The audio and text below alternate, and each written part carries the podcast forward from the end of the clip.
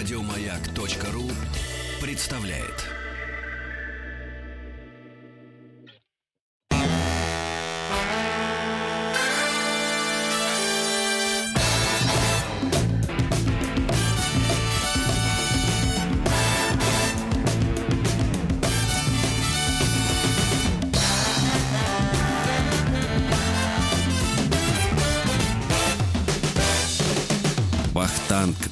Махарадзе и Павел Картаев. Добрый день. Сегодня э, в нашей передаче, посвященной прототипам, мы будем говорить о Алексее Петровиче Моресеве. И э, Борис Полевой как-то в одном из своих интервью сказал, что в своей повести о настоящем человеке ему ничего не пришлось придумывать, он только изменил одну букву в фамилии главного героя. Сегодня у нас на связи историк авиации, писатель Андрей Анатольевич Симонов. Андрей Анатольевич, здравствуйте. Здравствуйте, Добрый... Андрей Анатольевич. Андрей Анатольевич, вчера мы говорили об освобождении Праги, и в истории Пражской операции был эпизод, в котором участвовал автор повести о настоящем человеке Борис Николаевич Полевой, военный корреспондент газеты «Правда», который добился разрешения маршала Ивана Степановича Конева облететь Прагу на У-2 и с воздуха осмотреть, своими глазами увидеть чешский город, чтобы рассказать своим читателям правду об увиденном. А мог ли Борис Полевой сам управлять самолетом? Несколько штрихов просто к портрету автора повести хотелось бы получить. Знал ли он авиационные тонкости или все-таки его связь с небом была лишь частью спектра журналистики как профессии? Я думаю, все-таки частью спектра, потому что нигде упоминаний о том, что Полевой умел пилотировать самолет или, там, скажем, любил бывать именно в частях летчиков, не сохранилось. Угу. Ну, давайте посмотрим, как познакомился Борис Полевой с э, Моресьевым, с э, Алексеем Петровичем. Ну, дело в том, что э, в годы войны, ну, конкретно в 43 году, Полевой был корреспондентом газеты «Правда» и регулярно выезжал на различные фронты для, так сказать, набора информации для своих очерков. И вот в, августе, в конце августа 43 года он приехал на Брянский фронт, и в одном из истребительных полков он познакомился с летчиком Алексеем Моресьевым.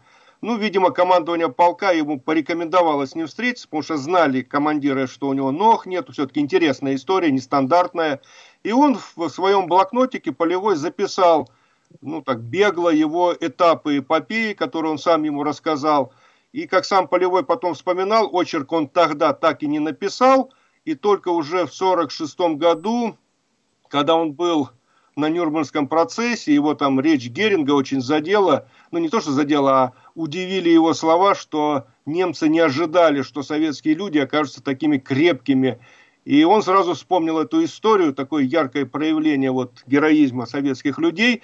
И буквально, как он сам пишет, э, Полевой в воспоминаниях, за 19 дней он написал эту повесть. Алексей Петрович потом услышал эту повесть по радио, да, и разыскал э, Полевого. Э, он был вообще доволен книгой? Там дело в том, что повесть начали публиковать в июльском номере журнала «Октябрь» в 1946 году. Причем на тот момент Полевой вообще не знал ничего о судьбе Моресьева. Он по ошибке его назвал Мересьевым, там буковку одну перепутал в повести. И повесть он заканчивал словами, что я не знаю дальнейшую судьбу своего героя. Последний номер с повестью вышел в ноябре 1946 года. И вот уже где-то в этот период с ним связался Моресьев, который на тот момент уже жил и служил в Москве, и рассказал, что вот я жив-здоров, даже герой, ну, герой Советского Союза он уже в августе как раз получил в то время звание героя, он знал, что он герой Советского Союза. И, собственно, дальше они начали общаться, но, честно говоря, Моресьев был недоволен этой повестью, он считал, что ну, видно, задело, что одна буковка неправильная фамилии, какие-то эпизоды излишне героизированы, на взгляд Алексея Петровича были. Угу. Может быть, мы вспомним э, хотя бы кратко, ну вот э, путь э, Алексея Петровича Моресева. Вот ну тогда давайте сам... вспоминать, давайте вспоминать начало. Медведя, да, вот э, там же морозный зимний рассвет, острые холодные звезды, пишет нам Полевой. И вот первое испытание в новой жизни героя Медведь, который был стар, велик и космат. Сцена страшная, действительно. Раненый летчик, зверь дикий, и ну шансов практически нет никаких. И тут точный выстрел из личного оружия и потом повторный выстрел. Из чего стрелял летчик Моресев? Ну, во-первых, табельное оружие у летчиков пистолет ТТ был с собой, это сто процентов, но тут есть нюанс. Значит, э, немного раньше Полевого, в июле 43 года, в этот же полк приезжала э, члены такой комиссии по истории Великой Отечественной войны Академии наук СССР. То есть Академия наук уже в годы войны постепенно собирали сведения по истории войны. И вот представители этой комиссии в июле 43 года беседовали с Моресевым в полку, то есть еще до Полевого. И вот этот стенографический отчет этой комиссии сохранился в архиве, то есть это непосредственный рассказ самого Моресева июлем 43 -го года датированный. Поэтому там трудно предположить, что он что-то придумывал, он рассказывал, как было. Так вот в этом рассказе он ни слова не говорит ни про какого медведя.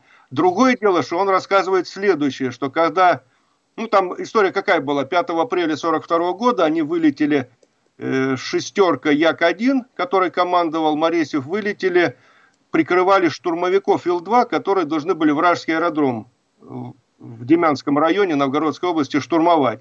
И во время штурмовки этого аэродрома, так как там была зенитная артиллерия, прикрывал аэродром, самолет Моресева подбили, он пытался и дотянул до своей территории, но двигатель все равно остановился, он начал планировать на лес, а не было подходящего места для вынужденной посадки, самолет зацепил за какую-то сосну, перевернулся, и в этот момент Моресева просто выкинуло из кабины самолета. Он очень сильно, он сам это рассказывает, ударился о дерево, потерял сознание. Сколько он лежал без сознания, непонятно. А дальше он так рассказывал этим членам комиссии, что когда он пришел в себя, первая мысль была, что нужно привести в негодность самолет, потому что он не был уверен, что он находится на своей территории и боялся, что немцы могут этот самолет как в качестве трофея использовать. И обычно летчики, когда приземлялись на вражеской территории, они любыми способами либо поджигали самолет, ну, чтобы он не достался врагу. Так вот, Моресьев пишет, так как у него травма головы еще была, и у него какое-то такое нестандартное решение возникло, он начал из пистолета стрелять в двигатель своего, своего самолета, чтобы привести его в негодность. И он пишет, что он расстрелял одну обойму целую и почти полностью вторую. Поэтому патронов для медведя у него даже и не было. Да и а... если бы медведь случился, то вряд ли из ТТ можно было бы убить, да, такую тушу. Да, и он даже пишет в, этом же, в этом же отчете, он пишет, что когда вот эти детишки его обнаружили, и он услышал, что э, хруст какой-то, он тоже подумал, что это медведь, и с ужасом понял, что у него в обойме два патрона – и он понимал, что шансов, если это был бы действительно медведь, двумя патронами от него отбиться нереально было бы. Андрей Анатольевич, вот в одном из своих э, поздних уже интервью э, Алексей Петрович Морейс вспоминал о том, что, возможно, его э, ну, не знаю, подвела, что ли, самоуверенность. Он говорил о том, что мог бы он сесть на пузо, на лед, но почему-то все-таки решил сесть на лыжах. И что, может быть, если бы он сумел посадить самолет на пузо, вся бы история повернулась как-то иначе. Да, потому что, получается, он из-за сосну задел лыжей самолета. То есть, если бы лыжи были в убранном положении, может быть, этих сантиметров бы хватило, чтобы на сосной проскочить. Если там болотце было, за, это, замерзшее болото, и он хотел на него приземлиться. Ну, угу. Андрей Анатольевич, то есть мы выяснили, что значит, медведя не было, и Борис Полевой пишет, что он э, был в составе эскадрильи И-16. То есть не на Ишаке он был, да, а на Як-1. Нет, нет, он начал войну. Дело в том, что Моресьев как бы участвовал в войне три раза. Первый, э, первый так называемый поход его на фронт был в 1941 году, Тогда он воевал как раз на истребителе И-16. Второй его поход на фронт был это 42 год на Як-1. И уже возвращение в строй, когда без ног, уже на Ла-5. То есть он воевал на трех типах истребителей. И-16, Як-1 и Ла-5. Но сбили его именно на Як-1. А Ла-5, получается, это один из новейших тогда самолетов был. Ну и если бы его на Ла-5 взяли бы в клещи, мы бы, мы бы понимали, да, зачем это, ну, чтобы получить трофейный самолет. Но вот э, Марисев попал в двойные клещи, сопровождая Илы. И почему его взяли в клещи, а не сбили? Ведь э, он что, был известным асом, он что-то знал. Почему его просто, ну, как бы в воздухе не подбили? Почему его взяли в клещи? Опять-таки, это придумка автора. Дело в том, что Моресева сбила зенитка. То есть его сбили не истребители противника, а с земли с помощью зенитного орудия его сбили. Угу. Сколько, но... сколько вымысла художественного оказывается даже в самом начале. Видимо, поэтому я обижен был. Да, да, но, но все равно история о том, что было 12 мессершмиттов, э, вылетели против них, это все правда. Возможно. Дело в том, что в отчете, э, в документах полка об этом вылете не написано про противодействие истребителей противника. Там как раз написано, что было очень сильное противодействие зенитной артиллерии противника. Причем надо не забывать, что именно в, этом, в этот день он сбил в воздухе два вражеских самолета. На этом аэродроме базировались транспортные самолеты «Юнкерс-52», там просто в этом районе немцы оказались в окружении около 100 тысяч гитлеровцев, и они своим войскам перебрасывали продовольствие, медикаменты, вывозили раненых с помощью вот этих самолетов «Юнкерс-52». И как раз вот эти штурмовики должны были штурмовать аэродром, на котором базировались эти юнкерсы. И когда они подлетели к этому аэродрому, они заметили группу самолетов, заходящих на посадку. И очень успешно сбили 7 самолетов, из них два лично сбил Моресьев. То есть в тот день, когда его самого сбили. Это подтвержденные были победы да, или да. да Нет, от, это, это подтвержденные победы. Это есть и как бы свидетельство Э, штурмовиков, что они были очевидцами этого. Эти сбитые самолеты у него фигурируют в его первом наградном листе на орден Красного Знамени, которым он был награжден в 1942 году. То есть до момента сбития у него на счету было три лично сбитых самолета. Угу. Андрей Анатольевич, а тяга ты в течение 18 дней ползком до деревни, это тоже художественный вымысел или это была правда? Ой, тут дело в том, что если по карте посмотреть, ну, приблизительно там его самолет упал, как написано в документах, в четырех километрах севернее деревни Рабежа, а обнаружили его возле деревни Плав, причем в повести называется не Плав, а Плавни, то есть тоже немножко полевой напутал. Но вот по, прям, по прямой от места падения до деревни всего-навсего 8 километров. С одной стороны, как бы становится странно, как 18 дней можно 8 километров не пройти. Но вот когда он в июле 43-го рассказывал членам этой комиссии свою эпопею, он сказал, что настолько он сильно головой ударился, что он трое суток отлеживался, чтобы вообще прийти в себя. Ну, а понятно, потом уже у него не было сил, соответственно, да, не было еды, он, он, он ел он, снег, чтобы хоть как-то вот, воду он, получить. Он, комиссии он сказал, что он съел горсть муравьев, и половинку ящерицы. Угу. Уж, а вот персонаж, э, который выписан, который в фильме 48 -го года, но ведь по сути даже э, не книга Бориса Полевого, а уж такая настоящая популярность пришла после фильма 48 -го года, где э, главный герой сыграл Павел Кадочников. Там есть герой в госпитале, который ему, ему говорит, ты советский человек, ты сможешь дальше летать. Это, Это профессор, по-моему, да? Не, не, нет, это нет, с ним комиссар, ряд. Комиссар был. К- а, комиссар. комиссар, который умер 1 мая, да-да-да. Это реальный персонаж или это тоже придумал Борис Полевой? Ну, во-первых, если так э, хронологически разобраться, его сбили 5 апреля 42 22 апреля его обнаружили жители деревни, привезли в деревню, там он двое суток пробыл, э, жители деревни сообщили в близлежащую воинскую часть, те его забрали в походный, ну, в полевой госпиталь, поняли, что обморожение очень сильное, начинается гангрена, надо отвезти в Москву. Его перевезли на машине 30 апреля в город Велиш, и оттуда его, ой, в город Валдай, и его оттуда забрал его командир эскадрильи Андрей Дегтяренко 30 апреля вечером. И только 1 мая 42 года Моресьева из его полка отправили в госпиталь в Москву. То есть он прибыл в пол гораздо позже, чем 1 мая. То есть уже это выдумка однозначно. Угу. А вот мы проскочили эпизод, как раз э, там дед Михайло напарил Моресева, да, которого нашли ребятишки. И интересный портрет дает э, Борис Николаевич Полевой. Старик деди Михайла, как называли его ребятишки, был высок, сутул, худ. У него было, и тут вот странно для советской печати, доброе лицо Николы Угодника, немудренного сельского письма с чистыми светлыми детскими глазами, мягкой негустой бородкой, струистой и совершенно серебряной. Вот э, непонятно, как цензура пропустила упоминание доброго лица Николы Угодника и явный религиозный намек на чудесное спасение Божий промысел. Но самое интересное, что имя соответствует действительности, потому что нашли его парнишки Сережа Малин и Саша Вихров. А дедушку этого Саши Вихрова звали Михаил Васильевич. И он именно на подводе, ну на санях точнее, привез Моресева к себе в дом. То есть имя совпадает точно. Угу. А как э, цензура пропустила вот такой вот, ну, явный такой религиозный намек? Это уже вопрос к цензуре. Не досмотрели, понятно. Э, как э, складывалась жизнь э, Алексея Петровича Моресева уже после того, как он вышел из госпиталя? Ведь ему довольно непросто было вернуться и снова летать. Поначалу ведь никто не хотел летать с инвалидом.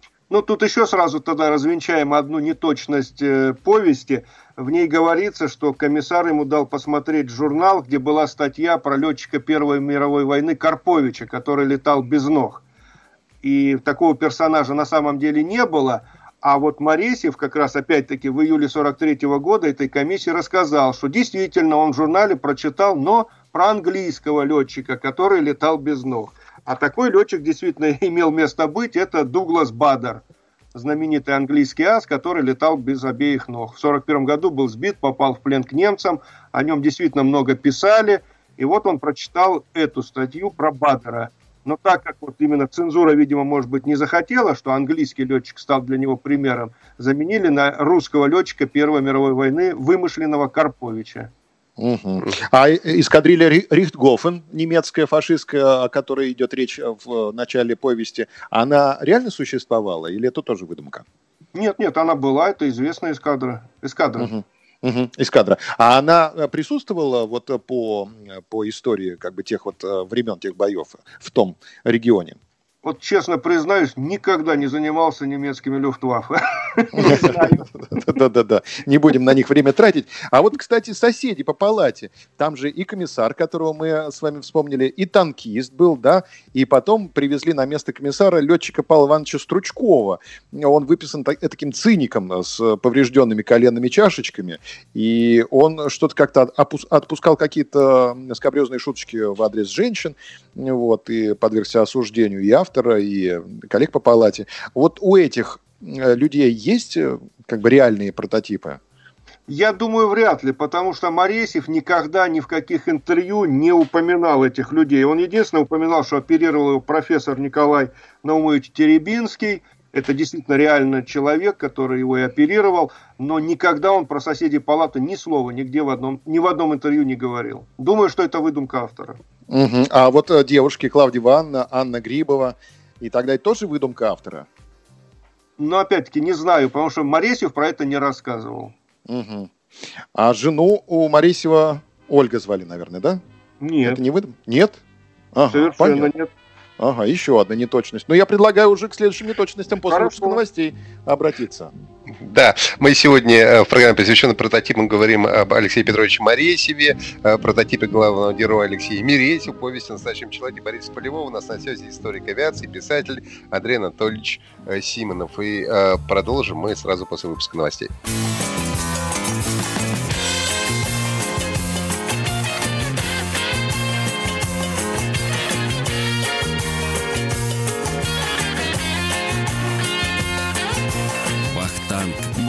Меладзе и Павел Картаев. Мы продолжаем говорить об Алексее Петровиче Моресеве, прототипе главного героя Алексея Миресева, повесть о настоящем человеке Бориса Полевого. У нас на связи историк авиации, писатель Андрей Анатольевич Симонов. Андрей Анатольевич, вот я начал сегодняшний эфир с э, цитаты э, интервью Бориса Полевого, где он был вместе с Алексеем Петровичем Моресевым, где он сказал, что он поменял одну букву фамилии. То есть слукавил, получается, Борис Полевой. Он не специально это сделал, а потом уже сказал, что сделал это специально или нет? Нет, я думаю, он действительно это ошибся, потому что, ну, черновички он записывал в этот блокнотик, почему вот эта деревня Плав у него в Плавне превратилась. Быстрее всего это он, ну, неразборчиво написал фамилию и ошибся. А другой он просто художественный вымысел, чтобы наиболее интересно было читателю читать, начал приукрашивать. Тут все Андрей Анатольевич, а в имени жены он поменял пять букв, то есть не Ольга, да? А как же тоже очень, ну, как сказать, нестандартная ситуация. Дело в том, что до войны э, сам Моресев закончил Батайскую летную школу, это в пригороде Ростова-на-Дону, и в 40 году познакомился там с Елизаветой Ивановной Крамарченко, и у них в 41 году родился сын Валерий. Но брак этот не был зарегистрирован, после этого э, Моресев улетел на фронт, а уже когда его... Дело в том, что его в мае 44 года отозвали с фронта в Москву, видимо, решили поберечь, что такой национальный герой, а вдруг погибнет и он служил в управлении военных учебных заведений ВВС летчиком-инспектором. И вот там, в главном штабе ВВС, он познакомился с Галиной Викторовной, к сожалению, девичью фамилию не знаю, и в ноябре 45 года они поженились. У них вот двое сыновей было, Виктор и Алексей. Ну, то есть и первая жена, и вторая не Ольги. Угу. А Валерий, наверное, в честь э, Валерия Павловича Чкалова. По всей вероятности, тогда очень модно, ну не модно, а популярно было среди летчиков называть детей именем Чкалова. А каким был человеком Алексей Петрович Моресьев? Многие вспоминают, что он был очень скромным и, в принципе, себя вообще героем никогда не считал. Ну, к сожалению, я его лично не знал, но вот э, такой пример приведу. Однополчанин моего деда рассказывал историю. У него, у однополчанина деда, пропал без вести брат родной на фронте. И он сколько лет, в 60-е, 70-е годы писал запросы в самые разные архивы, нигде ничего не могли найти. И он тогда не выдержал и написал письмо лично Моресьеву, а Моресьев был ответственный секретарь Советского комитета ветеранов войны. И вот этот однополчанин деда, он написал так, что вот обращаюсь к вам как ветеран войны, к ветерану войны, помогите узнать судьбу брата. И Моресьев ему ответил, лично ему, что я сделаю все возможное. И через год нашел, что брат однополчанина деда погиб в плену, и даже нашел в каком концлагере, и однополчанин деда даже ездил на его могилу. Вот, казалось бы, совершенно незнакомый человек написал письмо, ну, можно отмахнуться, можно отдать как в исполнение там, и не отслеживать, а тут человек сделал все возможное. Алексей Петрович, кстати, получил звание Героя Советского Союза не за свой личный подвиг, вернувшись э, без ног в авиацию, а в августе 43-го ну, официальная версия за спасение товарищей и три сбитых немецких истребителя. А вы не могли бы нам рассказать, как это произошло? Что это был за воздушный бой? Дело в том, что описание вот этого воздушного боя как такового не сохранилось. Оно известно только из наградного листа. Я допускаю мысль, может быть, оно немного приукрашено, но в любом случае дело в том, что человек вернулся без ног в строй, учитывая, что у него не только ступни, у него и голени были ампутированы, то есть это буквально ниже колен обеих ног не было. Это очень трудно даже ходить, не то что там пилотировать самолет. И, конечно, командование полка видит, что человек не только летает, а уже сбил три самолета, а учитывая, он прибыл в полк 10 июля 43 года, и к 20 июля уже у него за 10 дней боев три лично сбитых самолета. Это очень хороший результат. Плюс к этому у него три лично сбитых были на северо-западном фронте, уже шесть лично сбитых. Вполне обоснованно представили к званию героя, и 24 августа он его получил. Угу. Там ведь была история о том, что приехал, по-моему, чуть ли не маршал, приехал в часть и э, представил э, к званию героя его и его, собственно, напарника, их двоих. Ну, там его командир эскадрильи, Числов, тоже получил звание Героя Советского Союза, Александр Михайлович Числов.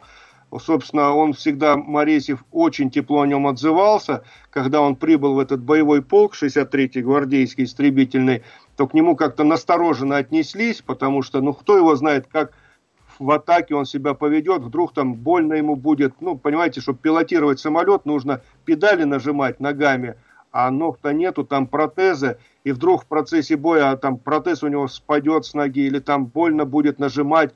То есть непонятно, как этот человек в воздушном бою себя поведет. И летчики с ним опасались буквально летать. А вот Числов, а он к нему в эскадрилью прибыл, на должность заместителя командира эскадрильи Моресьев прибыл, он не побоялся и брал его с собой ведомым, то есть доверяя ему прикрывать, мягко ему спину, и убедился, что летчик храбрый, все у него получается. И вот Моресьев всегда очень тепло о нем отзывался, что это его как крестный отец был. Если бы он тоже не стал бы с ним летать, то, возможно, его бы карьера и не сложилась после без ног уже. Летчики, знакомые летчики рассуждают о том, что Алексею Петровичу, скорее всего, проще давались перегрузки, потому что во время э, выхода на вертикаль э, кровь из организма как бы поступает к нижним конечностям. А Алексей Петрович, ну, по известным причинам, как бы легче было переносить эти перегрузки. Так ли это на самом деле? Не думаю. Дело в том, что в любом случае кровь-то приливает в нижние конечности, и наоборот швы могут разойтись. Тут палка о двух концах. Угу. Да. А, уже а, после войны мы помним, что вот вы уже сказали о том, что в 1946 году вышла повесть о настоящем человеке а, в трех выпусках журнала, а в 1948 году уже был снят э, фильм художественный с, по-моему, Кадочником в главной роли. Они вместе, по-моему, даже с Моресием присутствовали на премьере. Известно ли, насколько Алексей Петрович Моресев ну, оценил этот фильм, насколько ему понравилось то, что про него сняли? Фильм он оценил, кстати, довольно-таки высоко, в отличие от оперы. Была же еще опера «Повесть о настоящем человеке» Сергея Прокофьева. Вот да, опер... но, кстати, оперный главный герой очень похож на него внешне. Да, но есть такие, как, ну, не знаю, насколько им можно доверять, но свидетельство, что он тоже присутствовал на премьере оперы, и после нее сказал такую фразу, ну, в шутку, конечно, сказал, что 18, лет, 18 дней было ползти проще, чем отсидеть эту оперу.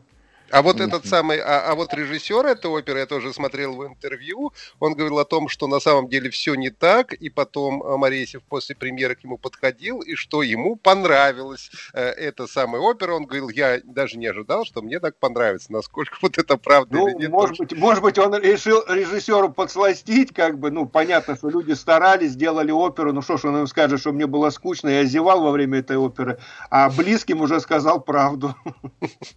Андрей Анатольевич, Анатольевич, а вот трость еще такая интересная деталь в повести, э, как источник раздражения инструктора, к которому поступил Моресев после госпиталя. Действительно ли инструктор не понимал, кто перед ним находится и какие особенности у этого летчика? И вообще, почему трость вызывала такую вот негативную реакцию? Не, ну трость ассоциируется, летч... вернее, как бы у любого обывателя трость это инвалид человек первая мысль. И, конечно, когда на аэродроме появляется инвалид, ну какие мысли могут быть, что он здесь забыл, а тем более он как летчик появился. И он же, дело в том, что он очень быстро вошел в строй. Он, значит, у него две операции было. Сначала ему ноги ампутировали, потом там нагноение пошло, ему вторую операцию сделали. Вот эта вторая операция была 22 июля 42 года. И уже 23 августа, это он сам пишет, в интервью говорит, он впервые надел протезы. То есть через месяц после ампутации ног он уже надел протезы. 23 августа. А уже в октябре 42 года он пилотировал самолет У-2. То есть за два месяца человек не то что привык ходить в протезах, он даже уже научился летать в протезах. Это очень быстро. Известно ли, как проходила реабилитация, и, может быть, э, какие-то научные труды существуют, я не знаю, там метод Моресева, как э, восстановиться после подобных вот э, увечий и вернуться в строй, вернуться к нормальной жизни? Да нет, конечно. Дело в том, что это совершенно нестандартный случай, который мог быть, э, имел место быть только в войну, когда боевая обстановка, и тут понятно желание летчика воевать. В мирное время никто никогда в жизни не допустит, конечно, с такими травмами к пилотированию самолета. И надо сказать, я не знаю, вот э, просто это всегда обходят как-то, что ведь Моресев был не одинок в наших советских ВВС, кто летал без ног или без одной ноги. Вот на сегодняшний день лично я знаю 8 таких документально подтвержденных случаев, когда летчики летали тоже без ног. Это что ж, желание вернуться в строй или все-таки э, люди не хотели э, появляться на глаза ну, к своим женам, к своим девушкам? Потому что там очень мощная такая вот мотивация идет э, у Бориса Полевого, что ну вот как раз, когда они лежат все в палате, там и комиссары, танкисты, летчики, все они так или иначе переживают о том, что вот увечья, как я на глаза покажусь, значит, к своим родным и близким. Там даже одна девушка к танкисту приходит и отшатывается от него. Вот действительно была мощная мотивация просто вернуться в строй, чтобы доказать девчонке своей, жене своей, что я еще человек, я еще мужик. Давайте ну, об давай... этом поговорим э, сразу после небольшой паузы. Хорошо. Я напомню, что сегодня говорим об Алексее Петровиче Морейсеве, а, и у нас на связи историк авиации, писатель Андрей Анатольевич Симонов. Вернемся через несколько минут.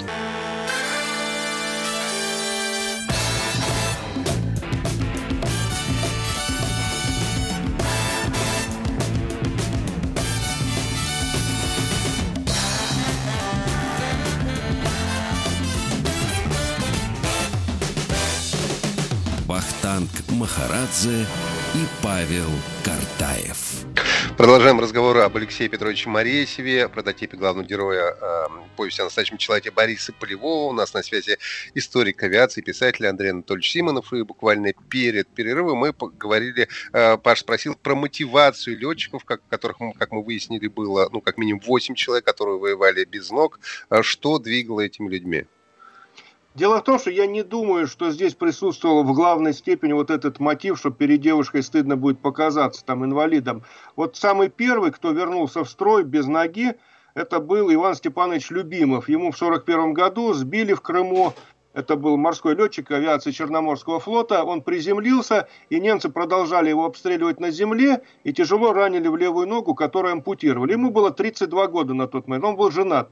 То есть у него уже не было такого стимула, что ой, жена не примет обратно без одной ноги. Он спокойно мог продолжать служить на какой-то наземной должности. А он добился, что восстановился полностью и с октября 42 года летал, и более того, он был командиром полка. То есть... Ой, Андрей Анатольевич, возвращайтесь. Возвращайтесь, да, у нас... Алло? С связь гуляет. Алло. Так. О, вот. Андрей Анатольевич, вот, вот, мы вас слышим. Так, сейчас немножечко попробуем пересвязаться с Андреем Анатольевичем. И, конечно, хотелось бы узнать э, судьбу Алексея Петровича Моресева после войны. И его могила находится на Новодевичьем кладбище. И, конечно, э, в 2001 году страна готовилась отметить 85-летие Моресева, но буквально за час до концерта случился инфаркт Алексея Петровича, и торжественный вечер состоялся, но начался он с минуты молчания. И хотелось бы еще узнать у Андрея Анатольевича про потомков Алексея Петровича, про память нашего героя сегодня. И если Андрей Анатольевич у нас на связи, то на мы связи. сможем. Отлично. А, Андрей Анатольевич, а, вот хотелось бы узнать про послевоенный период жизни нашего героя Алексея Петровича Моресева. Значит, ну, там он в июле 46 -го года в звании майора был уволен в отставку. Потом некоторое время работал летчиком-инструктором в московской спецшколе ВВС. Были такие подготовительные учебные учреждения для подростков.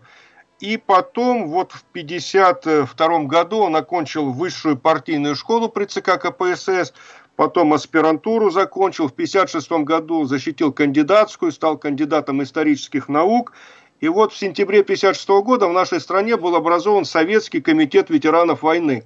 То есть это организация общественно объединяющая, объединявшая всех ветеранов войны. Председателем этого комитета стал легендарный полководец Василевский, маршал Советского Союза, а Моресев стал ответственным секретарем этой организации, потому что у него был огромнейший авторитет, в том числе и на международном уровне. И вот он до конца жизни вел активнейшую общественную работу в этом направлении. Когда последний раз он оказался за штурвалом самолета? Ну, когда он сам пилотировал, я думаю, начало 50-х годов. То есть вот в этой спецшколе ВВС. Даже mm-hmm. быстрее всего, конец 40-х. И медкомиссия, в какой-то момент медкомиссия уже не смогла, да, как пустить его нет, нет, за штурвал? А там дело в том, что из, э, как сказать, курса обучения спецшкол убрали летную подготовку, то есть он уже, ну и не было самолетов в этой спецшколе, не на чем летать было и он ушел как раз учиться в высшую партийную школу.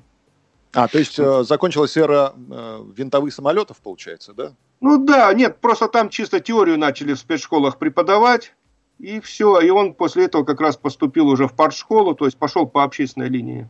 Она, известно, насколько ли легко было, ну, вот боевому летчику, в общем, переходить на такую, ну, то, что мы сейчас называем офисную работу, да? Насколько э, легко был переход у Алексея Петровича Поресева? Ну, я думаю, конечно, нелегко. Любой летчик не любит расставаться с небом. Но, с другой стороны, он понимал, что уже на реактивных никто его без ноги не пустит летать. И, ну, он, я думаю, осознавал, что все-таки надо уходить уже. Все.